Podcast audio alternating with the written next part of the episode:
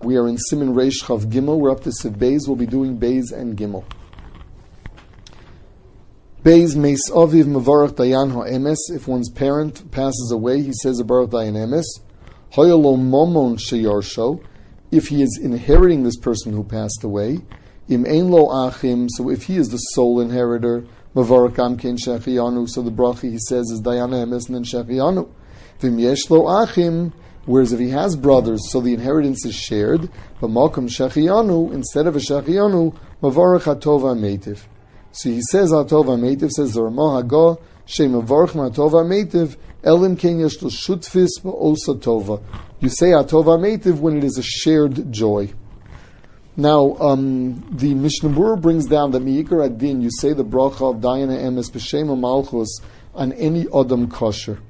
Lemaisa, the minig is not to say Shema Malchus on anything, anyone other than one of the krovim that he's misabel on, on him. The Mishnah Berurah really holds that that's not right. But the minig is, uh, is, is not to not to say it with Shema Malchus. The minig is to say without Shema Malchus. And on, he says on a Talmid Chochem, for sure everybody should say a Baruch Dayan Emes. Um, the uh, in the case of someone who has a Yerusha, so he's supposed to say Dayan Emes first and Shechianu or, or Atova Metiv only after. Now, with the whole idea of saying the Shechianu or Atova Metiv, it's ironic because the person would have preferred that the person he's inheriting survive and not die. Nevertheless, since there is a to'eles gashmis, since you are gaining from this an agashmis level, we still recite the bracha of Atova Metiv or Shechianu.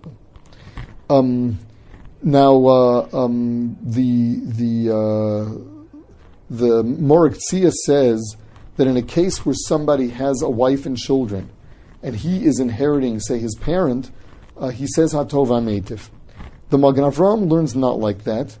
Um, the Magen Avram learns that he is the one that is is yarshining, um, because uh, I mean, literally, he owns the money. He's the one that's inheriting. Who says that he's going to give everyone else the money? So they wouldn't be able to say the bracha until they actually receive something.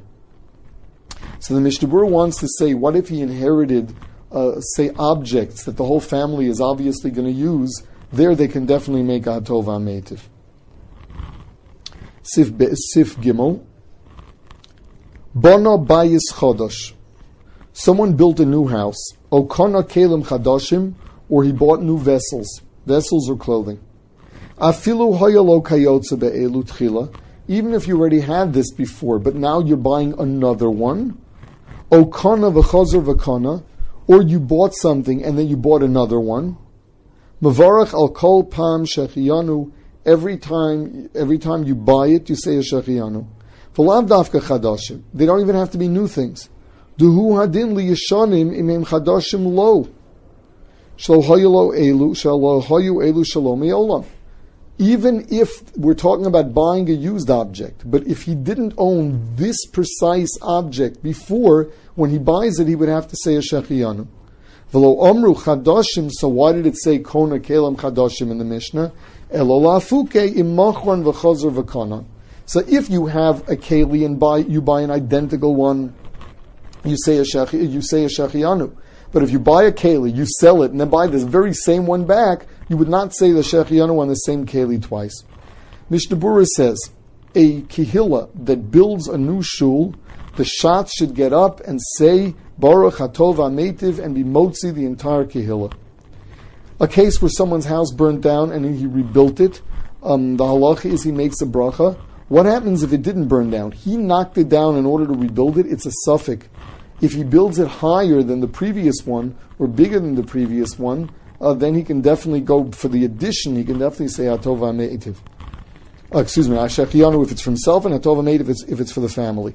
Now, Kalim includes clothing. Um, that's only clothing that gives simcha which is all relative. For a poor person, a more simple article of clothing would be mechayevit. For someone who is wealthier, then only a more expensive article of clothing. So if it's the kind of thing that one buys regularly, you don't say a shechianu. If it's something someone really looks forward to, then he would say a shechianu.